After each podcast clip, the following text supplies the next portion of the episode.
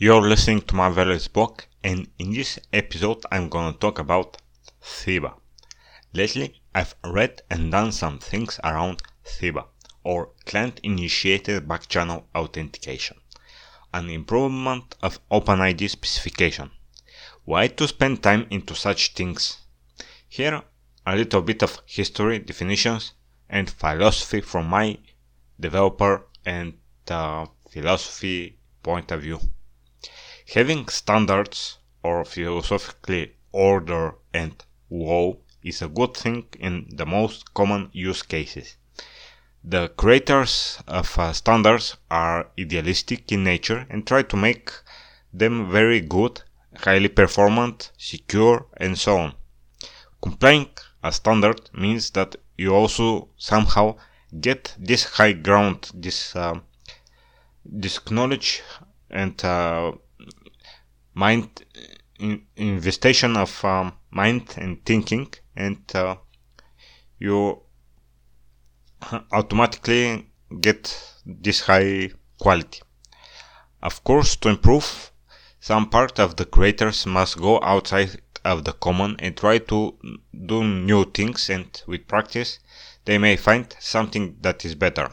Maybe sometimes it will be in the bad direction and uh, they will understand the practice that uh, with the benchmark and performance but this is the uncommon path the chaos this type of uh, fights between the old and the new the proved and the not approved the known and versus not known, and so on, is very widespread in all areas of life, not just software.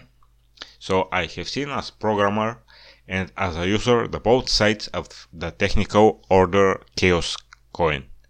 Before the European Union forced a unified charging port for many types of phones and mobile devices, every manufacturer had their own chargers and adapters.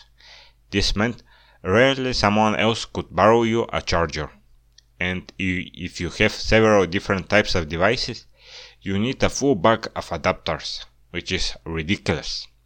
There are still few brands that produce different types of ports in their devices like Apple, but for the majority of Android smartphones and majority of the feature phones, one charging device will probably do the work.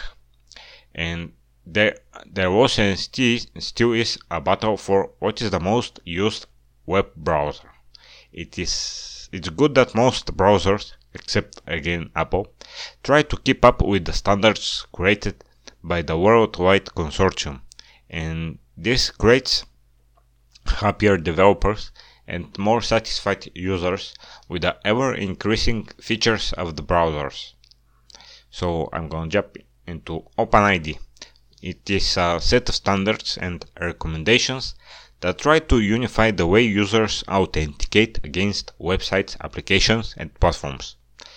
The foundation behind it is trying to include all the latest improvements around security, the latest cryptographic algorithms and protocols that promote good programming practices to keep developers at high quality and users safe from information data leak, brute force logins, and so on. Today, if a software developer wants to create a login form in some third-party app, job, car, product marketplace, social platform, content management system, or whatever, he must integrate a private user database authentication or use some authentication provider. There are solutions that unite different identity providers, but they come with a price. If all big platforms, Google, Facebook, Twitter, LinkedIn, Snapchat, and so on, hit a unified protocol for authentication with a code common to all endpoints, it would, it would have been possible to create simple login integration just with the different endpoint. If you don't use a service like, like Firebase today, you must integrate the code of each platform alone and this brings pain in the ass for developer with um, different uh, imports of different code and it creates fatter fatter applications and in the end sometimes bad performance to the users if uh, if he needs to load in, in the web browser thousands of JavaScript files and so on. So in this article I'm gonna point out that CIBA client initiated back channel is an extension of OpenID that in my opinion includes a use case for detached authorization, a protocol for giving remote user permission with some custom third-party system, with the authentication being done through the pipes of the backend servers. So th- th- thanks to the detachment of the user login module and the transformation of the world to microservices, the authentication model is a separate software. The use, the use cases given are authentication during a voice call or confirmation, a payment or a bank operation. I personally see a lot more applications of the back channel authorization beyond finances. Maybe not, not exactly in its current form, but in some similar shape. Governments around the world are one of the biggest identity providers. If they at some point get technically better with better software, instead of writing things on paper or use of half old century half century old programming language that has lack of developers, the national identity could get used in a lot of places. You want to buy a car or house, the acquisition must go through a notary person to be approved and uh, entered in the database of the country. You want to vote a back channel authentication to prevent faking fake voting. A local, regional or national lawmakers want to pass a text that affects you have a system of um, appro- approval with some kind of FIBA. CIBA. A doctor wants to write something in your medical database. Give them CIBA approved confirmation. Give your card to your child. Authenticate temporarily someone else's software or hardware key. And this is probably for more modern cars. Some social network wants to sell your data or or there are some third-party apps integrated into the social network the social network could provide CIBA approval of the usage of the third parties to the social networks data. And uh, this will probably may clear the the bad uh, image of the social networks to the lawmakers, to the governments, and to the users. But uh, I, I doubt that uh, the social networks will integrate CIBA for all use cases. It will be only for the official channel, for the official applications and uh, advertisers. And uh, an implementation of CIBA could uh, could implement uh, permission confirmation on each use of data, not just at the beginning. Very much like uh, the permissions of and Android and iOS.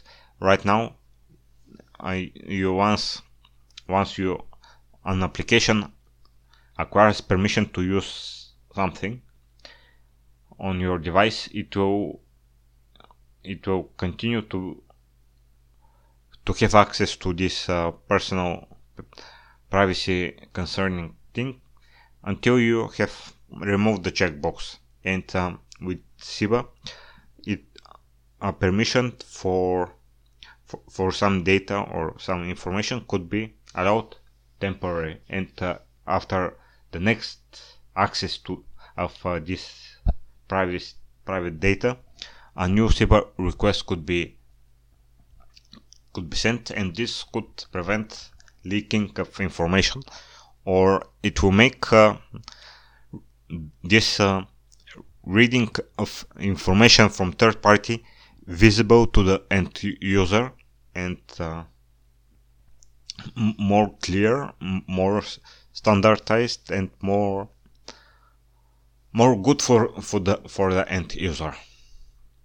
In some perverted analogy analogy in my mind, I see similar similarities in the blockchain technology, the Bitcoin as a financial implementation, and Ethereum for every other use case, and all other, other new similar toys nowadays very common. So to the standards, specifications and recommendations. They even have a common tool, the cryptographic algorithms. The problem of the decentralized crypto things is that they are not user friendly to a mere non-technical mortal. Although in many cases the obstructions are common sense, so their use has not reached desired levels. Their freedom is not liked a lot to the governments and the current systems, and also the total freedom has its downsides. The users must secure their software and hardware keys personally, and many will probably not know how. The problem with the specifications are that they are more of a recommendations, and until they are forced or have some big natural value to the businesses, to the developers, to the users, that all actors actually recognize and embrace, they may not get used in practice at sufficient levels. The European Union enforced GDPR, but the implementation of this practice, the usage of the user data by the big companies, is consented only at the initial phase. Once the corporations collect the permissions, they could do whatever they want with the data.